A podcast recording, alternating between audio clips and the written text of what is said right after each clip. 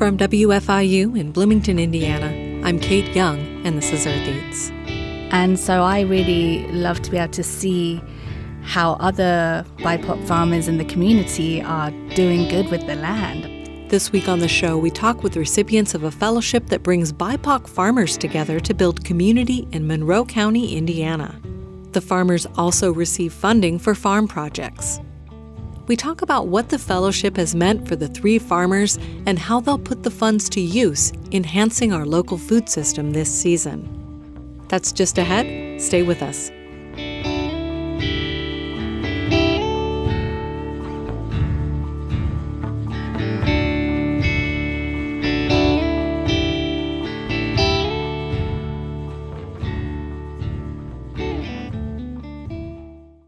Thanks for listening to Earth Eats. I'm Kate Young. If you're a regular listener to this show, or if you grow food yourself, you probably understand that farming is hard. The physical labor can be difficult, yes, but also the planning. And working with natural elements like weather and pests and disease, all of which are unpredictable, makes planning anything a huge challenge. And even when everything goes right, the profit margins for farming are always slim.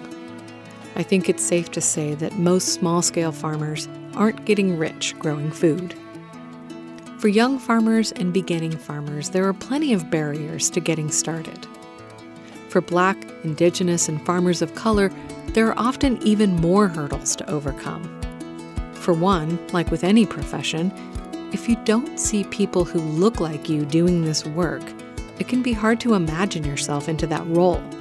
If you don't have inherited land or wealth, or if you didn't grow up on a farm, you're starting at a disadvantage. And all of this is more likely to be the case for BIPOC folks due to settler colonial practices and slavery in the distant past and discrimination and structural racism in the recent past and present, experienced across the nation and right here in Indiana. The Hoosier Young Farmers Coalition is an organization of young farmers and food advocates who work to recruit, support, and promote young and beginning farmers throughout Indiana in an effort to make our food systems more localized, sustainable, and just. In recent years, they've offered a fellowship for beginning farmers. Here's founder and former board president Liz Brownlee talking about how the fellowship has evolved. This was year three of running the fellowship for beginning farmers in Indiana, and this year the fellowship was specifically in Monroe County. The point of the fellowship is to bring together beginning farmers who are um, ready for some big step forward on their farms, but need some capital and some community.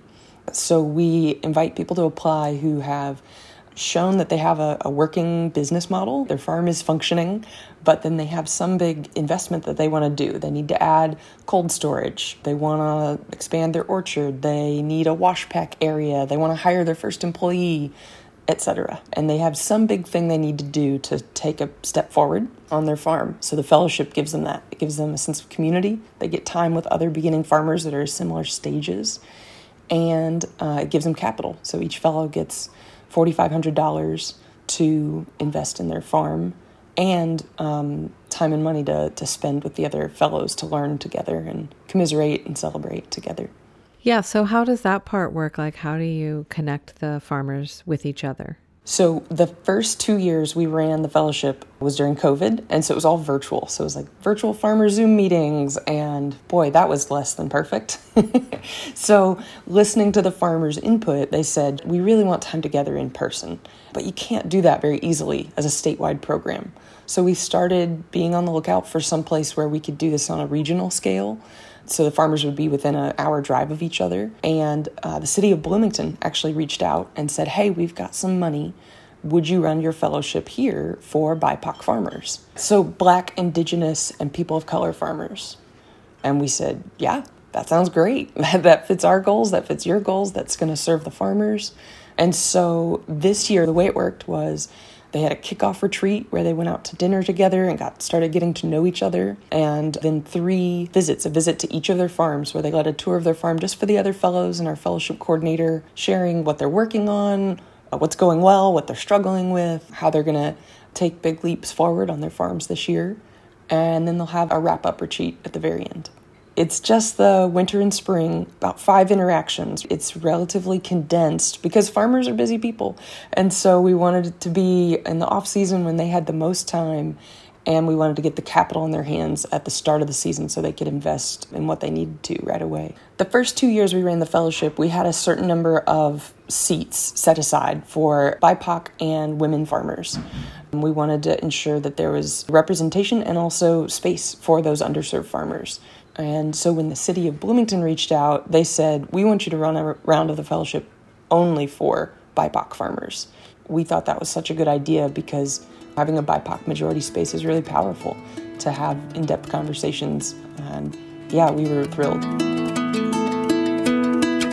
The very first step we took was to hire BIPOC farmers as consultants about the fellowship program because we'd run it for two years, but as a statewide program. And we didn't want to come in as a bunch of white folks saying, here's how to run a program that's going to fit BIPOC farmers. And so we asked these BIPOC farmers for input about everything from the application process and the description of the opportunity to the selection process for the fellows. You know, how are we going to judge the applicants? To the how do we make a safe space for BIPOC farmers in the actual who are selected for the fellowship in the actual interactions, and that was so helpful. So, an example of something we learned in the past, we had had fellows create a short video highlighting how they had utilized the fellowship experience to build their farm and, and help it move forward.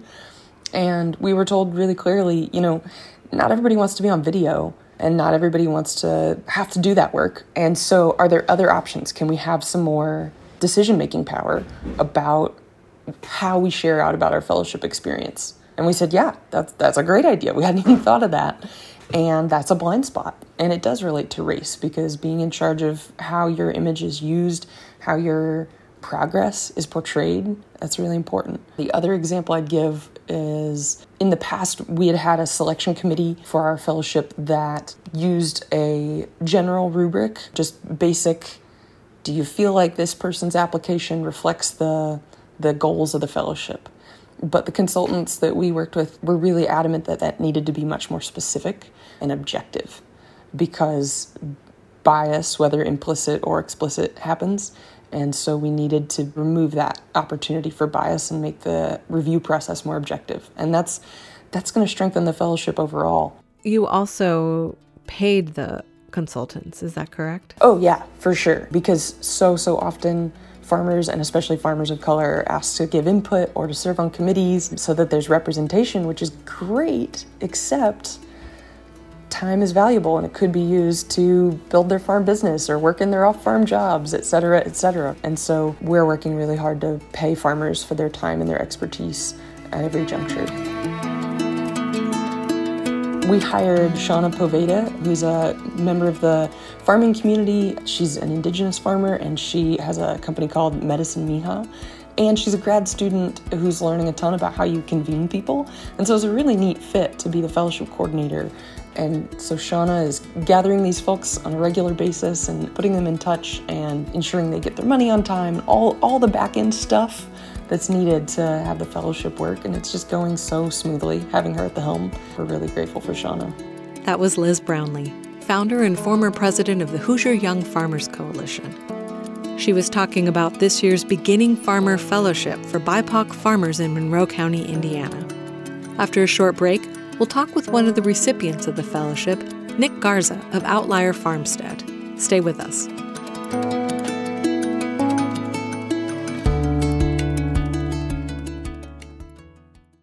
Kate Young here. This is Earth Eats.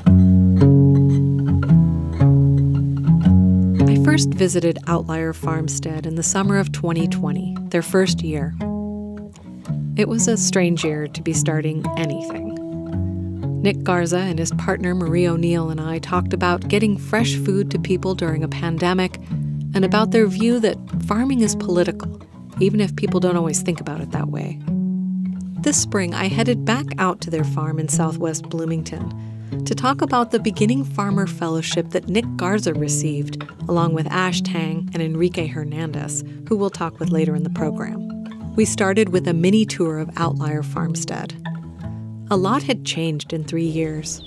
We just got done putting lots of lettuce out and some leeks. We're about to put tomatoes out into our tunnel, uh, which feels remarkable for April 9th or 10th or so.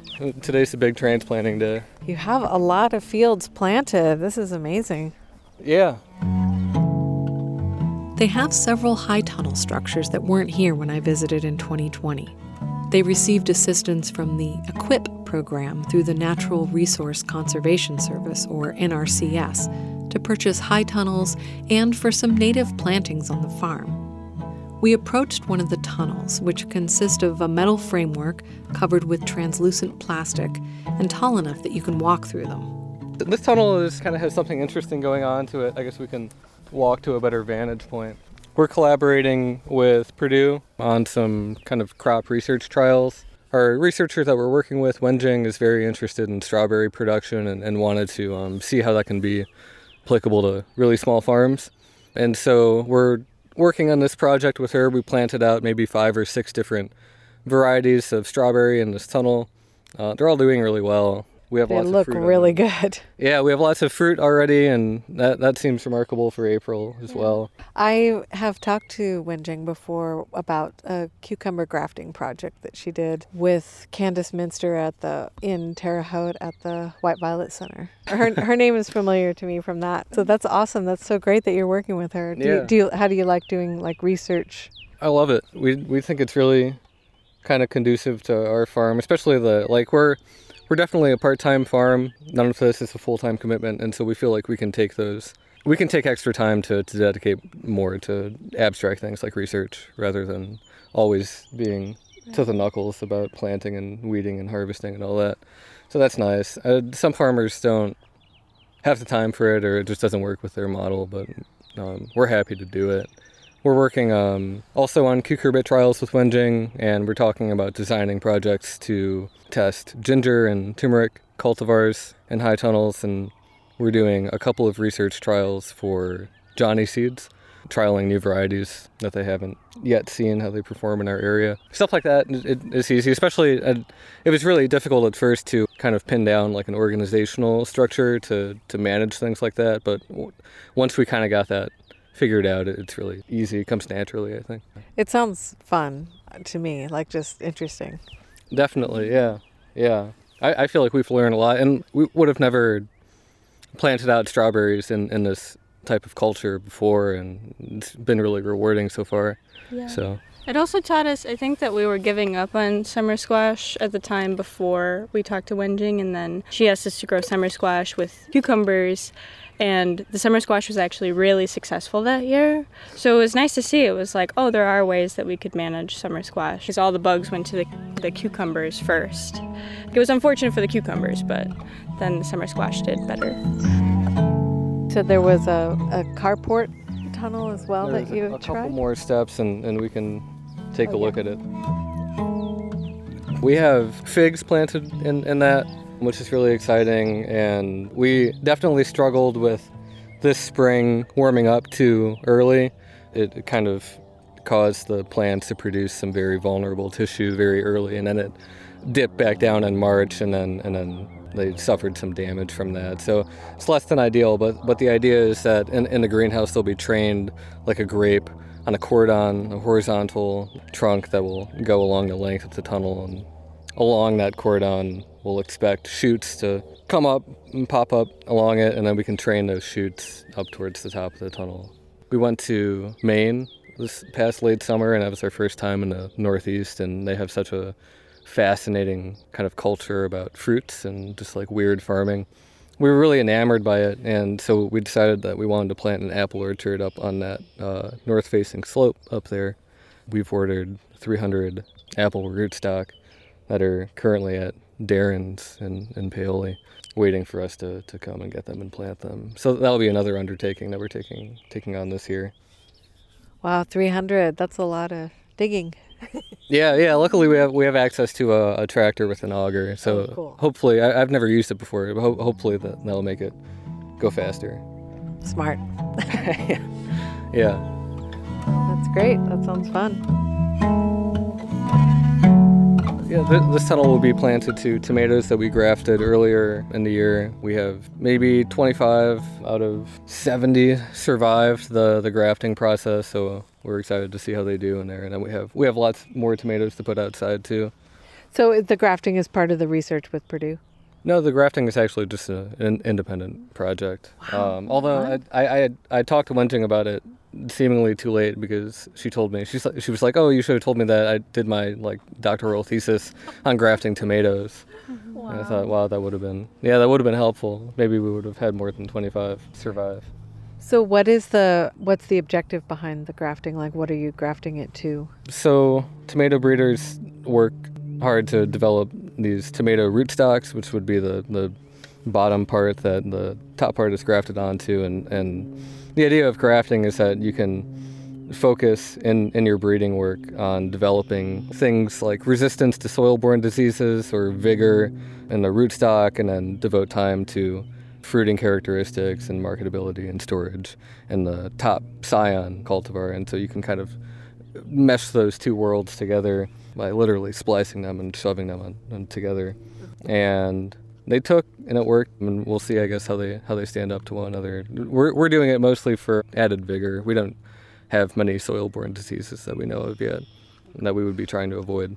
Yeah, we can check out the greenhouse. We, we kind of added a greenhouse in the past year it's funny because now that we have it i can't really imagine what we would have done if we didn't have it at this point it was almost immediately full in the beginning of march so we were able to turn this into a into a greenhouse space. This used to be a very dilapidated structure. We had to kind of take the roof off and then redo it. This is great. Is it heated? It's not heated. It's pretty drafty, and so we kind of gave up on the goal of heating it. But we made one heated table that oh, we okay. um, looped a gutter heating cable through some sand and kind of this like wooden tub on legs. It can keep the soil up to a good enough temperature when it when it gets really cold. And so it's worked almost flawlessly, and it was probably $150 to make. Yeah, so you've got a lot of things started already. Yeah, we've got parsley, and we're trying um, celery again this year, and some romaine, gingers back there sprouting, tomatoes in the back corner, green onions. Feels really good to get trays out of here. There were trays all along these barrels, and these tables were full and this thing was full and just that slog of getting everything out. So, do you want to tell me a little bit about the Hoosier Young Farmers Coalition Fellowship program that you're a part of? Sure. So, in maybe early winter last year, Hoosier Young Farmer Coalition announced that there would be a fellowship program that was targeting specifically BIPOC farmers in Monroe County, Indiana. And when I saw that was announced, I, like four or five names ran through my head, and I was like, oh, I bet. I, am sure I'll get it if I apply for it, and and that that was the case. And I I know uh, Enrique and Ash, and that was kind of a funny thing that that I talked about with them when when we first met up. Just that we all had a couple of names in mind that we figured it could be. And the fellowships goal is to kind of paste us all together for a certain amount of hours, and we'll kind of alternate giving farm tours at, on each other's projects and get together for some group meetups, building community, showing each other what we're up to, and there's a stipend or a reward along with it of $4,500 that, that goes towards just any kind of project on your farm. I think that we would use it to build a larger walk-in cooler space, uh, and that would kind of give us some wiggle room in, in terms of scheduling harvest days. This year, we're able to hire a couple of people, and I'm hoping that that will be really great for us. I, I cannot imagine having extra help here. We, we've we've definitely held off on hiring people because we, we feel really, um, I guess, passionately about paying well, and we've not really been in, in a position to pay well until this year, and certainly some of the some of the funds will also go to that. And you said you were uh, wanting to have a bigger walk-in cooler space. Do you have a walk-in cooler space now? Yeah, it's very small. It, it might be eight by four feet, um, and it, it's been. We're also limited by the size of our cars. We don't have a truck. We have two sedans. One is a Prius, which is more than a sedan, but but still. Um, and the walk-in cooler that we have now seems to match our cars, so we can take like that amount of produce. But I feel like if we get the larger walk-in cooler, we can take more trips, or maybe even get a truck later to to haul more things. And then that would be nice because we could use the other space for storage crops. You know, being able to keep the two spaces at different temperatures would allow us to to keep things in storage longer because we don't have a space really for storage. So you mean things like winter squash or potatoes or something like that? Is that what you mean by storage crops? Definitely, yeah.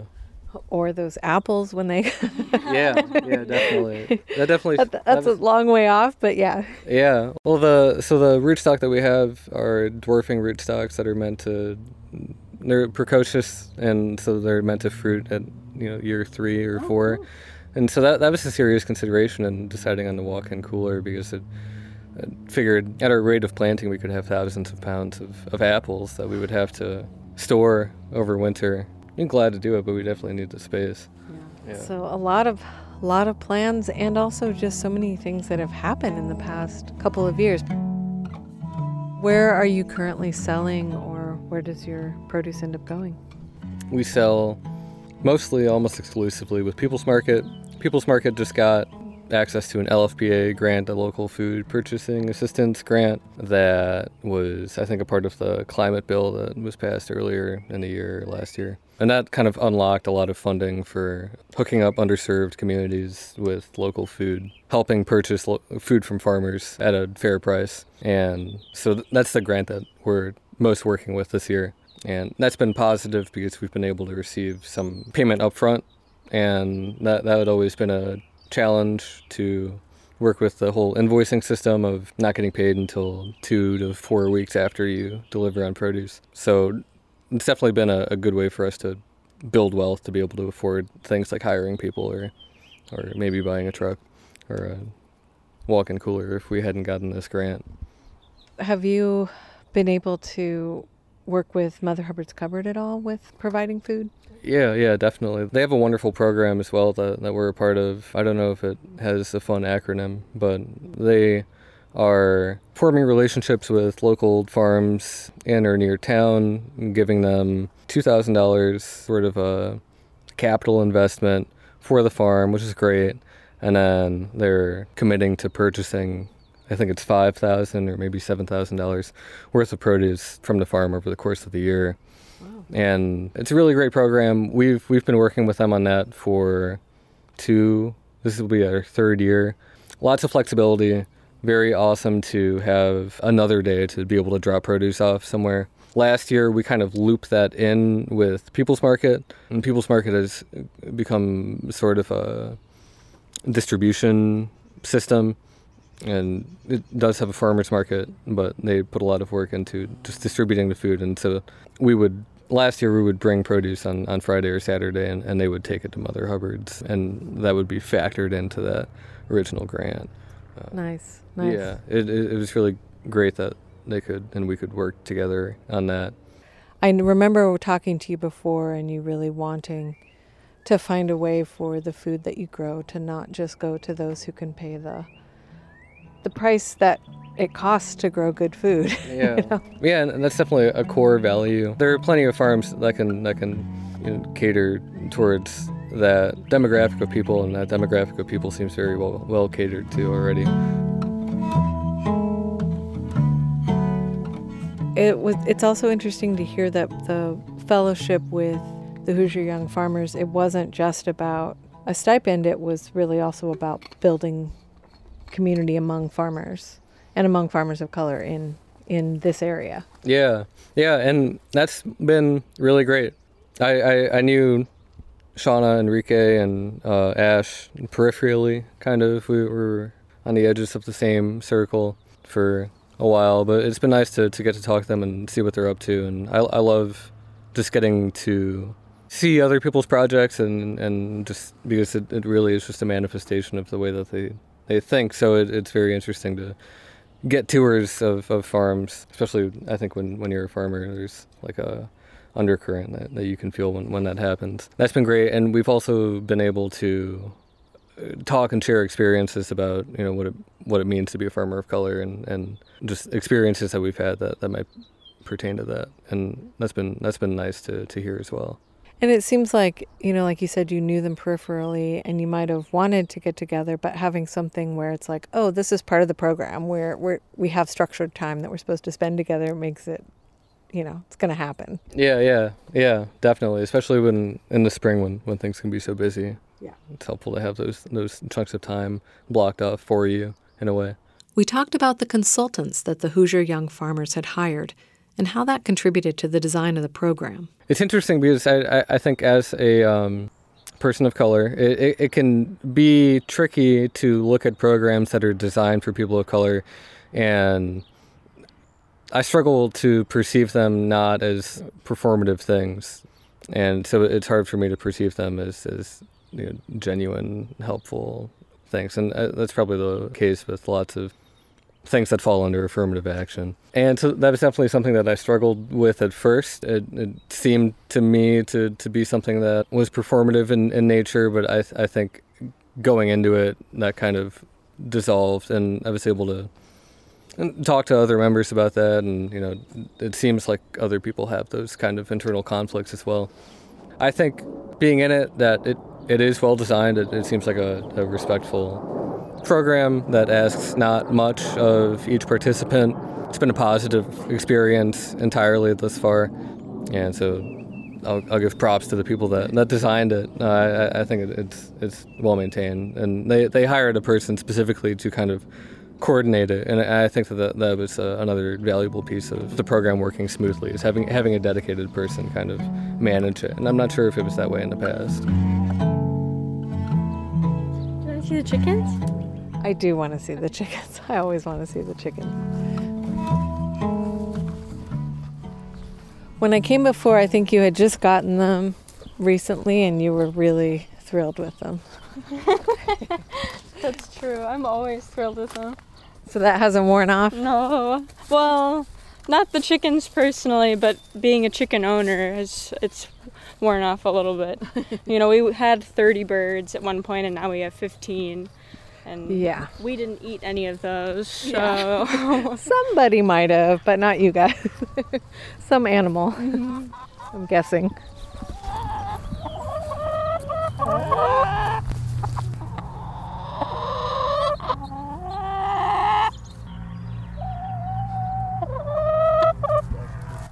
I love how they're all different kinds. Mm-hmm. Look at this one waddling over with its oh yeah fuzzy feet.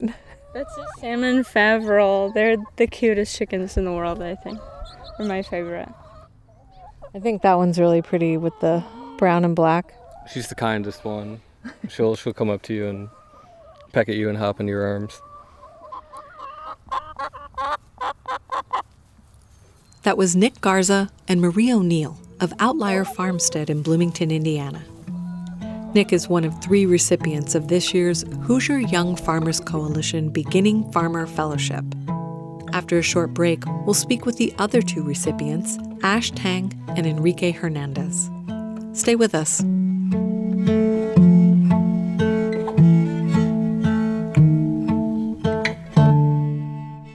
This is Earth Eats. I'm Kate Young. We've been talking about the Beginning Farmer Fellowship, awarded by the Hoosier Young Farmers Coalition. This year, they partnered with the City of Bloomington to offer fellowships specifically to BIPOC farmers in Monroe County, Indiana. We spoke with Nick Garza out at Outlier Farmstead, and I invited the other two fellowship recipients into the studio to learn more about their work and to hear about how they plan to use the funds. I started by asking each of them to describe their farming practice. Hi, Kate. Thanks for having me. My name is Ash Teng. I am a farmer, grower, a also tea crafter and food product development person. All things food and plants and the and the earth, really. And the name of mine and my partner's farm is called Bread and Roses Gardens. It's three acre no till forest farm surrounded by the Hoosier National Forest. And I also have the herbal tea line, which is called Blossom and the Bee Tea and Botanicals, where we create um, all kinds of botanical products as well. So that's including skin oils, salves, flower bath teas as well. So it's really awesome to be able to not only focus on the food products, but be able to do the herbal products and the medicinal products as well. Hello, my name is Enrique Hernandez, and I am a grower, farmer, artist, entrepreneur. And just this last year, I, alongside an acre of vegetables, got a license to grow hemp. And so I have been pivoting towards working with the cannabis plant in general as like a medicinal product and as a potential like fiber product. It's just very aligned with the practices that I was into about organic farming, about growing something that sequesters carbon from the environment and adds benefit to the people. The laboratory that I started to process it is called Official Extracts, and I am still currently partnering on the farming, growing with Mavernine Farms. Yeah, so you're both recipients of the Hoosier Young Farmers Coalition Fellowship this year. And this year they specifically focused on Monroe County and on BIPOC farmers. And I was wondering if you could each talk about your experience with that. I know that there's a stipend that goes with it, and then there's also kind of a community part of it. So, first, if we could just hear about how it might help you in developing your farm project at this time. First, I want to say I'm extremely grateful for the Hoosier Young Farmers Fellowship. I've been using it really to jumpstart my business. I just moved into a lab space to process all the hemp. So the equipment's expensive and rental fees, marketing fees, just bringing awareness to the brand. So it's been a really big help just to jumpstart. And I think that a lot of the times is what's missing is just that initial push to get over that hump to have enough product to at least start doing it part time to make it uh, worth your time. And yeah, hopefully to grow this BIPOC community, small farm community, people that are more interested in growing crops other than corn and soy, and bringing bringing their culture into the Bloomington culture as well.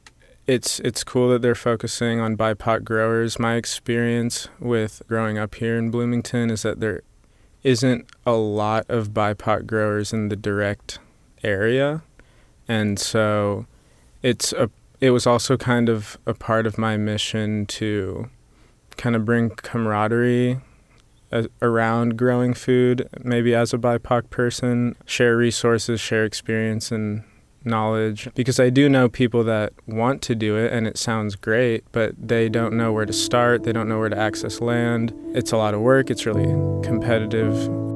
And Ash, can you talk about the fellowship and what it's helping you yeah. with this season. Yeah, again, super grateful to be one of the recipients for the Hoosier Young Farmers Fellowship this year. It's been really awesome to meet and hang out with Enrique and Nick and Shauna and just share ideas and share what's been working for us and share our experiences because farming is a really tough industry to thrive in and we could use all the help we could get. And I think that's why it's really important to also give a little push to BIPOC farmers in this area who have been, you know, marginalized in history. And it's important to give that support back. And I'm excited to be able to invest more into our business. This year, one of the things that we really wanted to do with some of the grant money is to get FDA certification on food processing. So, one of the certifications is called the Better Processing School, and it's quite a high priced certification to get. So, there's a lot of barriers, and I think that's why not many farmers or many other businesses can go ahead because it's quite a high price one. So, with this grant, we're really or looking forward to be able to complete that FDA approved certification. And that means I'll be able to process more goods into canned goods and sell those canned goods in lots of different retail locations as it will follow all the safety requirements of the FDA. So that's a really great part of being able to invest in and use that money for normally expensive certification and be able to expand our business through that. And hopefully, it will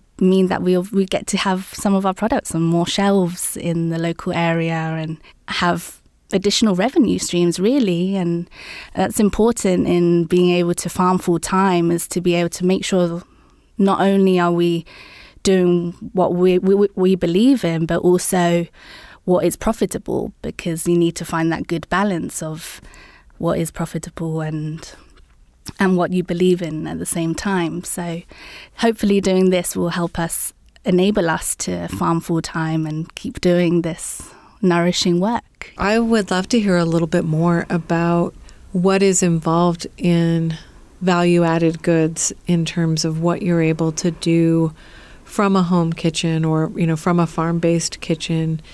I know that Indiana has particular laws around home-based vendors and you know where you can sell and what you know what you have to have if you're not using a commercial kitchen. And so you're talking about the FDA certification that you're looking at might expand what you're able to do and where you're able to sell your products. But what is the current situation for your the products that you make? Originally, we started as home-based vendors. So in 2020, that was my first season here in Indiana growing.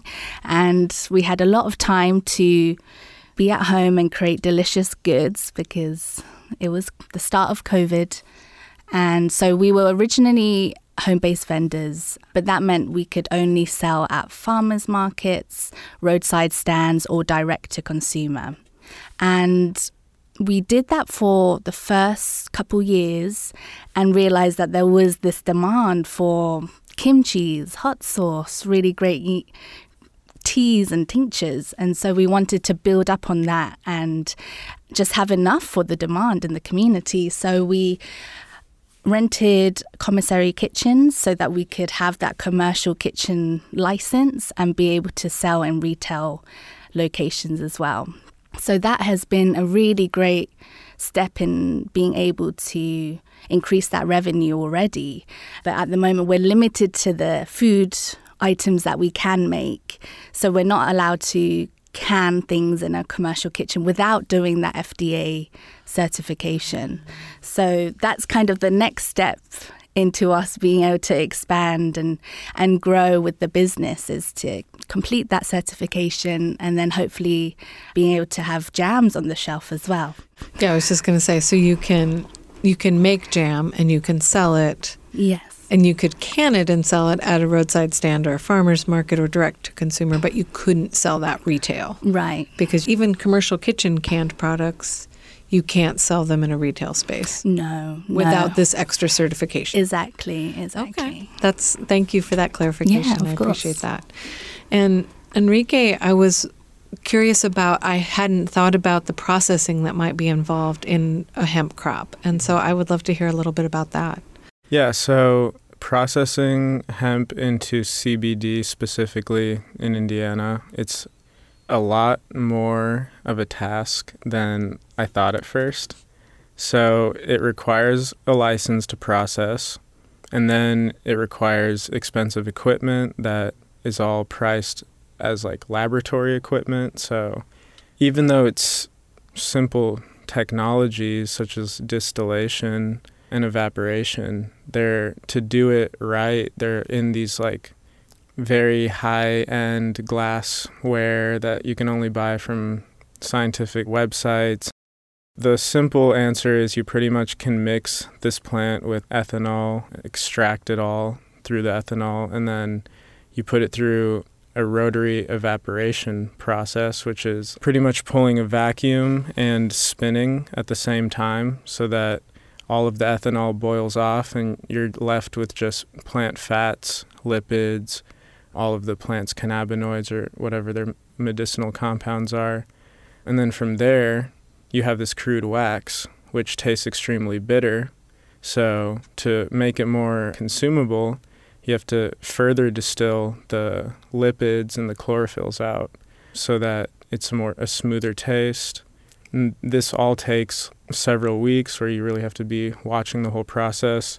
And these pieces of equipment can go for a few thousand dollars to like hundreds of thousands of dollars. So it's really, I'm very thankful to have a business partner that is a chemist. So we've been able to work around certain challenges, save costs, and just try to keep the process as simple as possible. What we're focused on is creating an extremely simple whole plant product that is as true to its live fingerprint as possible, which means doing things at low temperatures, doing things in as, as little steps as possible, and yeah, honestly, not processing it too much, so it will be a little bit bitter, but it's also it's a plant. And another thing that the fellowship is really helping with that Ash mentioned is that whole retail sales. So in order to, for me to put these products in stores, it requires a very expensive product liability insurance. Oh. So in the past, I was selling vegetables to Blooming Foods, and I even got some products into Lucky's Market when it was open, and that was two hundred dollars a year for me to sell microgreens and mushrooms and stuff. And with hemp products, because everyone wants to make money off of this industry, it's 10 times as expensive for me to have product liability insurance. So it really limits where I can sell it. So that's just another thing the fellowship's really helping break down these barriers so that we can increase our revenue streams and, and keep doing this. Hemp only became a legal crop in Indiana in 2018. I asked Enrique about the regulations and the legal challenges that come with growing hemp. Yeah, it's certainly been a long process, a bit of a roller coaster to do all the paperwork and jump through all the hoops and pay all the fees.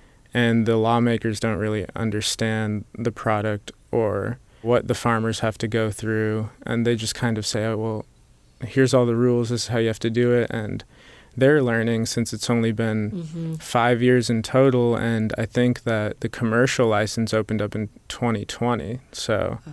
there's only really been two to three growing seasons that have been open to the public. So, for example, this the 0.3% THC limit is something that people just created out of nowhere. And a lot of times that even the hemp plant wants to go anywhere from like 0.4 to 1% THC. So what happened to a lot of farmers in Indiana is that they grew this really beautiful medicinal crop and they were forced to burn it all or destroy it. Yeah, I had heard that. Yeah, and so another like part of that is kind of the anxiety that comes with being a BIPOC person and trying to navigate all of these laws and with the police and the lawmakers not really understanding what they're even doing. Yeah, so it's been it's been an interesting experiment and once again, I just I have to be thankful for the support. There's a hemp council that's very supportive and connected with lawmakers and continually pushing. That sounds so frustrating to pass the law that allows it, but then make it so hard to do it. Just mostly it sounds like out of ignorance, like not taking the time to actually find out how this might actually work. So, the other piece of the fellowship, of just fellowship with each other, like connecting a cohort of farmers in the area to get together to share resources or share information or just build community. And I would love to hear your thoughts about that and why you think it's important. I've really enjoyed actually being able to visit the other fellows' farms, and it's just really great to see all the different ways that you can be farming depending on the land you're on, depending on what crops you're growing. And so I really love to be able to see how other BIPOC farmers in the community are doing good with the land. We had a really awesome dinner together at the beginning as as one of our Young Farmers Fellowship retreats. We got to sit over some really great farm to table food and just connect and enjoy food together. And honestly, that is one of the things that brings me so much joy and is a big part of farming is being able to connect with other farmers and share good food together ultimately. I just think it's really cool to develop these relationships that go farther than, oh, I know who you are, I know what you're doing, and like spend some time eating together, spend some time at each other's properties, and hopefully have these relationships last far into the future and invite new people that are interested into this this sub community that's now being created because of the fellowship and I hope that other farmers, beginning farmers, small farmers, BIPOC farmers can see that there is support and a place to go to learn more and to get connected because that's really how I got started. I got taken in by the farmers at the farmers market and they said, "Oh, you need to meet this person, you need to meet that person. They're great." So yeah, I mean that's that's really what what it takes as a community.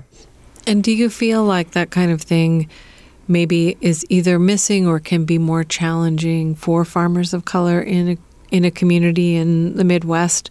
I mean, it sounds like you had a positive experience of sharing resources and information, inviting you in, but I have heard from other farmers in Indiana, black farmers in Indianapolis, saying socially there's a community of white farmers who are sharing all these resources, and I'm outside of that, and so how do I?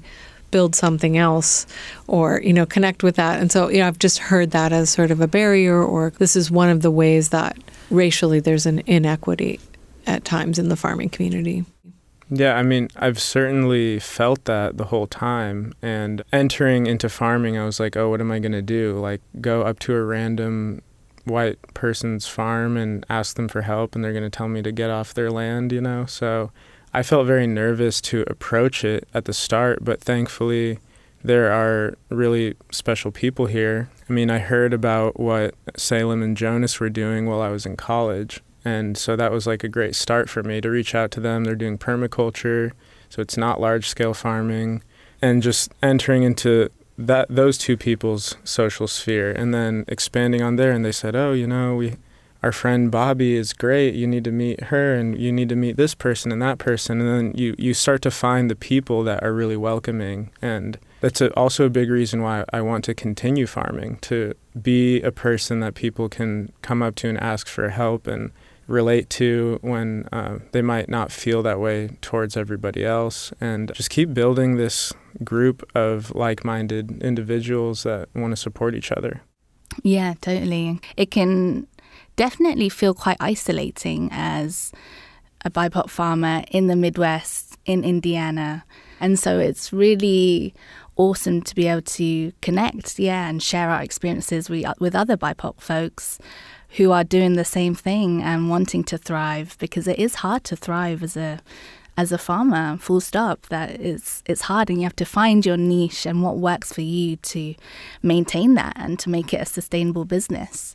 And so I think having this fellowship and being able to share our knowledge hopefully invites more people from the, the community to see actually I can do this. And yeah, there is this supportive network of BIPOC farmers here that are doing it already, and there is room for more. Mm. And we want to invite more BIPOC folks, small, uh, smaller farmers, socially disadvantaged people to know that there is a way to farm and make a living out of it and thrive.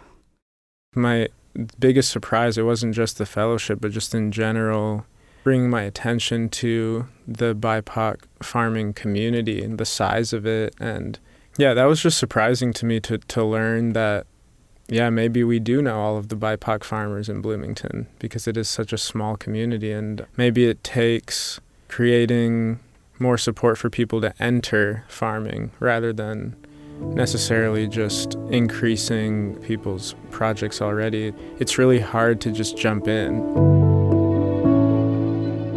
Yeah, and I would say that because of the isolation not only of farming but of the size of the community in the area, it would be interesting to use Hoosier Young Farmer Coalition's network to meet people like in the greater area of Indiana. So we're, we're actually scheduling a visit soon to Indianapolis to meet the people behind Flanner Farms. So yeah, I think there is a big need to connect outside of the town and I mean Hoosier Young Farmers brought my attention to like the the Jamersons and some other BIPOC farmers in the state. And yeah, it's I think it's going to be really important for all of us to to stand together, even if we're separated by a few hours.